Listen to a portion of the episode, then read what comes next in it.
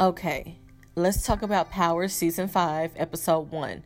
This show gets better and better each season. Kanan is back with the crew, but I still don't trust his ass. I want to fight Dre, and Tariq still needs a good old country ass whooping. Right now, Tommy is the definition of a real one. I honestly thought he was going to snap at the church once he turned around and moved to the back row. But let's talk about that stunt Tariq pulled at the funeral. He had me like, what the fuck? Is he trying to save Dre from being killed? Or is he trying to kill him himself? I can't believe Dre disrespectful ass showed up to the gravesite and the look Ghost gave him had me on the edge.